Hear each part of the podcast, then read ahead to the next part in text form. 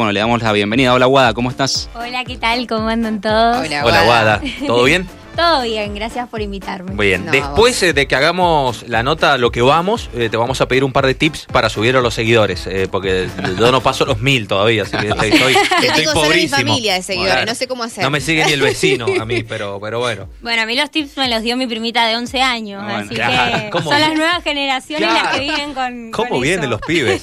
Qué bien, qué, qué clara la tienen. Bueno, hablamos de, de Guada, que durante el último tiempo se convirtió en las influencers por ahí más, más buscada por los, por los viajeros y demás. Y bueno, qué mejor que ella que nos cuentes de qué se tratan estos, estos tips y recomendaciones para viajar barato. ¿Es posible viajar barato? Es posible viajar barato. eh, todo esto surgió, eh, bueno, yo soy actriz, estudié en Buenos Aires y en la pandemia volví acá a Mendoza. eh, y medio que me reinventé un poco a través de las redes sin esperar nunca el impacto que tuvo. Sí. Eh, yo hacía muchos reels mostrando los viajes que hacía yo. Y en el verano mi primita de 11 años me dice... Ah, ¿en serio? De ¿Es en verdad, serio? es real. Es real. Me dijo, vos tenés que hacerte una cuenta de TikTok. Sí. Eh, todo lo que haces en Instagram, todo lo que haces, tenés que compartirlo en TikTok. Vas a ver que se va a viralizar, vas a ver que vas a crecer un montón. Bueno, cuestión que le hice caso y me hice la cuenta de TikTok.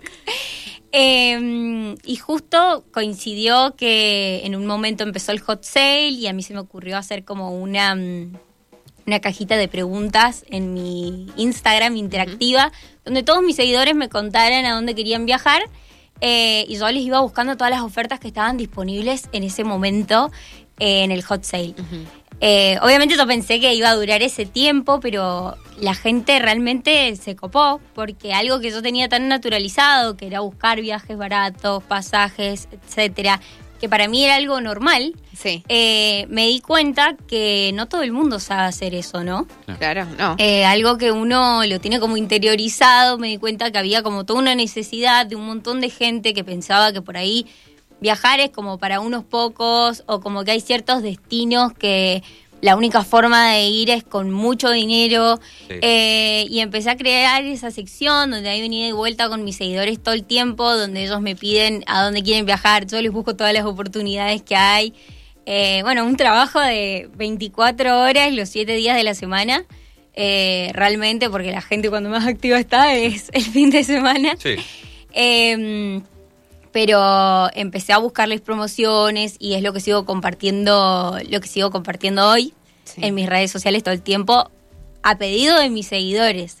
Eh, y justo mi, cuen- mi cuenta de Instagram como que estalló en un viaje que hice a Bariloche, donde yo les mostré el lado low cost de Bariloche. Bariloche es como una ciudad que tiene la fama de ser un lugar muy caro. Sí. Sí. Eh, y yo me fui en fin de semana largo, pagué los pasajes 7.800 pesos directos Claro, desde Mendoza y de vuelta. O por ahí se Claro. piensa que es solo para egresados y nada más. Claro, y descubrimos un montón de cosas donde yo en mi, en mi Instagram les dejo las historias destacadas de todo lo que fui haciendo, con los precios, cómo lo hicimos, y les armo guías en el perfil para que les, quede, les queden asentadas de todo lo que hicimos en el día a De día. repente un servicio mucho más completo que una guía de turismo, Eh, porque claro. te agregas precio todo. Sí, y con todas las opciones. eh, quizás eh, para el que tiene un poco menos de plata para, para usar, eh, las opciones del que quiera gastar un poco más. Exacto, por ejemplo, nosotros decidíamos eh, tomar el transporte público, cuánto sale el boleto del transporte público, eh, hicimos, por ejemplo, algunas subidas a cerro que se pueden hacer por teleférico o Ah, caminando, claro. y mostraba las dos opciones, si lo quieren hacer caminando es gratis, si lo quieren eh, hacer por teleférico tiene este costo, para que las personas tengan como el distinto abanico de posibilidades que hay. Además de, de Bariloche, eh, ¿qué, qué te piden los usuarios? Sobre todo, ¿no? En la mayoría.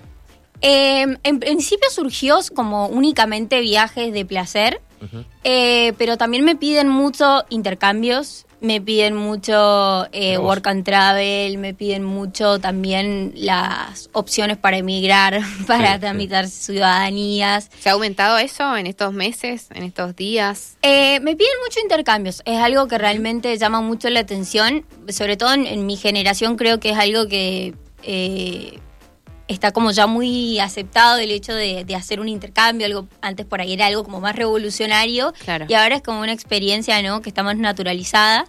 Eh, y lo que yo intento mostrar es, bueno, el abanico de posibilidades que hay, eh, por ejemplo, de hacer intercambios, tanto desde un voluntariado con una ONG, que es súper accesible, a un voluntariado de estudio de inglés en un, en un país del primer mundo, que obviamente eh, tiene mm, otros costos, pero es como mostrar un abanico de posibilidades donde todos tienen un lugar, ¿no?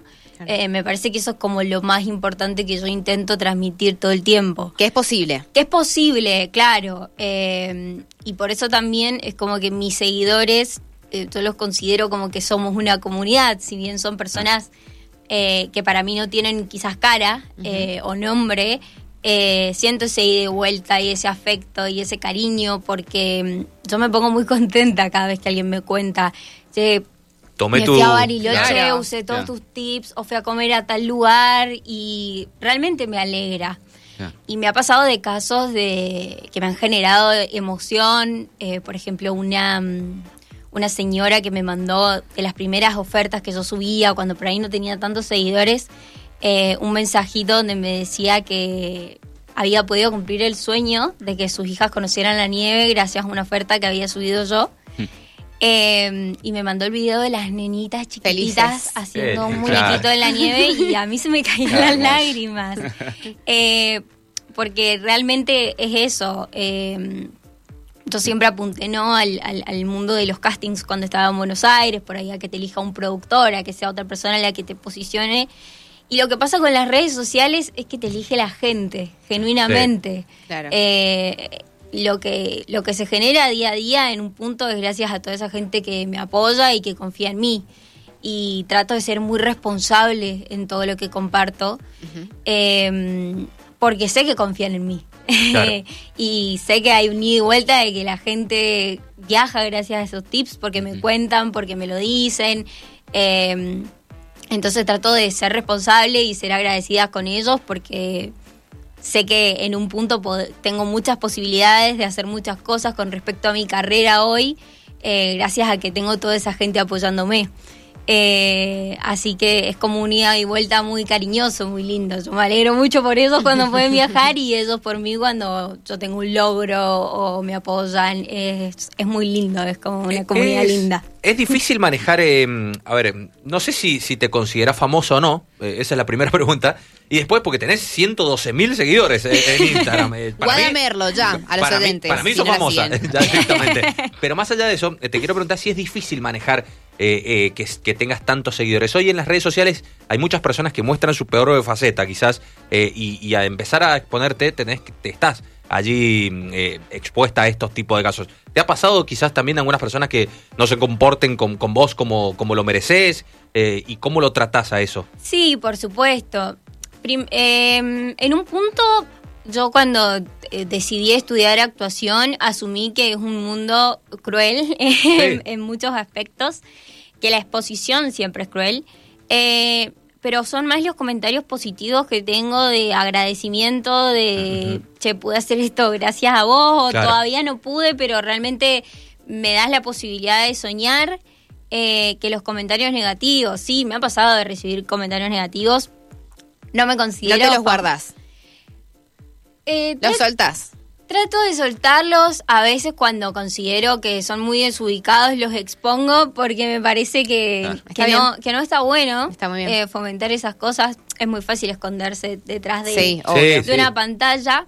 Y yo me muestro, o por lo menos lo que intento mostrar en mis redes, es que, bueno, soy una persona normal, con sueños, como todas las personas que están atrás de mi pantalla. Eh, si ven mis redes sociales, bueno, yo soy una persona que me muestro como estoy, o si estoy en pijama, no me maquillo, no tengo ese rol de, de quizás lo típico de una influencer, ¿no? Sí. Eh, y me parece que eso está bueno mostrarlo y que también te acerca a la gente en el sentido de decir, che, si yo puedo hacer estas cosas, vos también podés. Claro. Eh, me parece que es un acercamiento mucho más real porque yo sigo muchas influencers de viajes eh, que las he seguido durante muchos años y por ahí las ves todas hermosas, maquilladas, con vestidos extravagantes, con 50 grados de calor en Egipto. Claro. Y uno lo ve y como espectador es muy lindo ver las fotos, los videos. Sí. pero No lo ves como algo no, lo ves como algo inalcanzable Claro, es como es muy lindo de ver pero yo nunca voy a poder estar ahí eso es lo que lo que yo siento como como espectadora no Sí, Sí. sí. Y es, es importante, ¿no? Porque si vos querés eh, llegarle y hacerte creer ante la gente, eh, también tenés que mostrar que sos Sí, eh, ofrecerle algo una persona posible. más. Claro. Eh, Sí, sí, es que es real. Yo soy, e- es lo que intento comunicar todo el tiempo, que yo soy real y que realmente para mí el mensaje más importante, más allá de los viajes en sí, es que si uno quiere, siempre se encuentra la manera de hacer que los sueños sean posibles. sí. Eh, ya sea para viajar, ya sea para hacer un intercambio, ya sea para estudiar una carrera, para lo que sea, hay un montón de posibilidades. Eh, en el viajar no solo se encuentra placer, se descubren un montón de cosas. Yo empecé a viajar muy chiquita, a los 18 años me fui sola a estudiar a Australia y independientemente del el viaje en sí, lo que uno aprende viajando eh, con las distintas culturas, con las distintas personas, eh, yo estudié con gente de Suiza, de China, de, un, de Japón, de un montón de países donde teníamos debates, no sé, sobre la educación, por ejemplo. Y realmente escuchar cómo es la educación en otros países y entender que lo que uno asume como normal y cotidiano, eh, en otros lugares no es así. Exacto. Entonces Distintas también te, te desliga ¿no? de prejuicios, de, de un montón de cosas, de entender un montón de cosas a la hora de viajar, me parece a mí. Sí, y volviendo bueno a, a los viajes, calculo que tuvo que ver mucho el, el tema post pandemia, ¿no? Como que la gente empezó a buscar, dice, ¿dónde viajo? Si me voy lejos, si me voy cerca. Por ahí, ¿cuál, ¿cuáles fueron los destinos por ahí más elegidos después de la pandemia donde la gente empezó a salir? También lo que pasó fue que en la pandemia eh, hubieron muchísimas ofertas. Eh, de hecho, bueno, yo me fui a febrero, eh, en febrero me fui a México y fue un viaje que compramos en la pandemia medio a riesgo, pero Claro. hoteles de lujo a precios Claro. Sí. que, que no existen realmente en el mercado. Sí, sí. Eh, pero bueno, había que traer un público que tal vez se había alejado. En ese momento yo no estaba trabajando en las redes. Claro. Eh, en ese momento, bueno, nosotros tomamos la decisión de, de jugárnosla por, por ese viaje que no sabías cuándo iba a ser.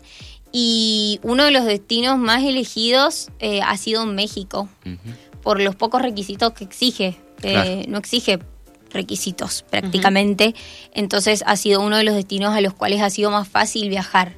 En realidad, eh, por ejemplo, cuando yo me fui a México, los requisitos que tuve que completar fueron los requisitos para salir del país. Pero Claro. no, no, No me para pedía- ingresar. No para ingresar, claro, no, no te pedía nada. Pero sí, por supuesto, te, te da incertidumbre, te da miedo quedarte varado. Sí, Eran sí. un montón de cosas que pasaban que hoy ya no pasa mucho. Claro, claro. Sí me llamó la atención, por ejemplo, ahora estuve en San Luis, eh, porque me invitaron del Ministerio de Turismo a mostrar un montón de lugares que yo desconocía, eh, porque realmente no están quizás tan publicitados y, y, bueno, me invitaron para cumplir ese rol. Y me llamó la atención que todavía siguen con muchos protocolos de pandemia. Claro. Sí. Eh, y fue como medio choqueante eso, Claro. porque en los lugares a los que he viajado últimamente, en el último tiempo, era como que prácticamente ya no, no, no existía, ¿no? El protocolo de la, de la pandemia. Es como que estaba todo más, más liberado y acá, a pesar de que hay poquita gente y todo, seguían los, los protocolos de pandemia en Guadi, cosas. y mm, el mendocino, bah, tenés seguidores de, de todo el mundo, pero el mendocino específicamente que estamos acá en, en la provincia, ¿qué, qué, qué- qué- qué tendencia tiene, digamos, de- a la hora de, de consultarte? En realidad mis principales seguidores no son los mendocinos. Las estadísticas de Instagram te muestran quiénes son tus principales seguidores y Mendoza está en el cuarto puesto. ¿En serio? De ¿Y en verdad. primer lugar? En primer lugar está Buenos Aires, creo que en segundo lugar, si no me equivoco, está Córdoba, después está Rosario y cuarto está Mendoza. Claro. Mirá vos. Hay una cuestión con población también. Eh, o sea, justo coincide con, con, Claro, con población. claro. hay una también. cuestión con población, hay una cuestión también de que la mayoría de los paquetes o pasajes baratos obviamente salen desde, desde Buenos Aires. Ah. Eh, pero sí, mi, mi principal público es de, es de Buenos Buenos Aires, no de Mendoza. Y Guada, eh, perdón, Mauri, el, vamos, eh, te quiero preguntar directamente, eh, sos un especialista, algunos tips que, que hay que tener en cuenta para hacer un buen viaje, eh, no sé si la palabra correcta es decir barato, pero si hay alguna forma de, economizar, eh, ¿qué, tips hay que tener en cuenta para quien inicia ese, esa tarea o el sueño de viajar? Siempre lo más importante a la hora de viajar para poder hacerlo de manera económica es tener flexibilidad. Claro. Eh, eso es lo más importante.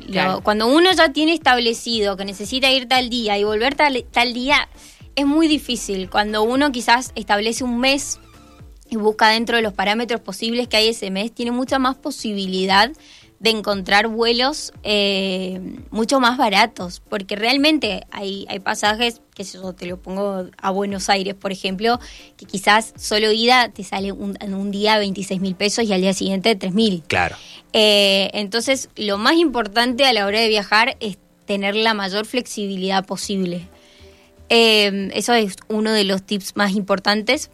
Eh, por otro lado, ahora a la hora de viajar por el país hay muchas posibilidades de viajar en cuotas. Em, y hay muchas posibilidades de comprar paquetes. Siempre que uno compra paquetes online es como mucho más económico eh, comprar el paquete armado que por ahí comprar las cosas por separado. Eh, pero lo más importante siempre es la flexibilidad. Si te vas, por ejemplo, un fin de semana largo, eh, obviamente no todos tienen la posibilidad porque te podés ir solamente el fin de semana largo por una cuestión laboral, ¿no? Mm. Pero, por ejemplo, yo a Bariloche me fui eh, el fin de semana largo de junio, que creo que era jueves, viernes y lunes, y yo viajé de martes a martes. Entonces pagué un pasaje regalado eh, y aproveché un fin de semana largo. Em, de todos modos, los fines de semana largo, las fechas más turísticas, no son las que más se disfrutan porque está lleno de gente, porque los precios siempre son más altos, porque no tenés a disposición a la cantidad de gente, siempre, a, la, gente, como que todos quieren vender y hay tanta gente que no, no importa eh, si te pierdo como cliente, porque hay tantos que, que no te tratan de la misma manera. Eh, por ejemplo, a, los mendocinos les gusta mucho viajar a Brasil y es un destino muy económico, Brasil sobre todo toda la parte de Río, toda la parte de Florianópolis, son baratos los vuelos, es barato el alojamiento, es barato comer, em, y la gente me pide mucho ir en enero y febrero. Es mucho más caro y además es una tortura de gente y es una tortura de calor. Yo he ido tres veces a Brasil a distintos puntos y siempre para mí las mejores épocas para viajar han sido noviembre, diciembre, marzo, abril, eh, porque son lugares muy calurosos y son, son destinos que los elige mucha gente. Eh, entonces también para que un viaje sea disfrutable, está bueno eh, saber eso, si uno tiene obviamente la posibilidad, porque entiendo que me piden enero y febrero porque es la época en la que la gente se puede tomar vacaciones, ¿no? Em, pero está bueno poder disfrutar las ciudades como un poco más vacías de turistas. A la hora de, hacer un viaje más eh, largo, si se quiere, por ejemplo, a Europa, eh, ¿recomendás eh, buscar conexiones antes que un vuelo directo que quizás puedas encontrar más ofertas?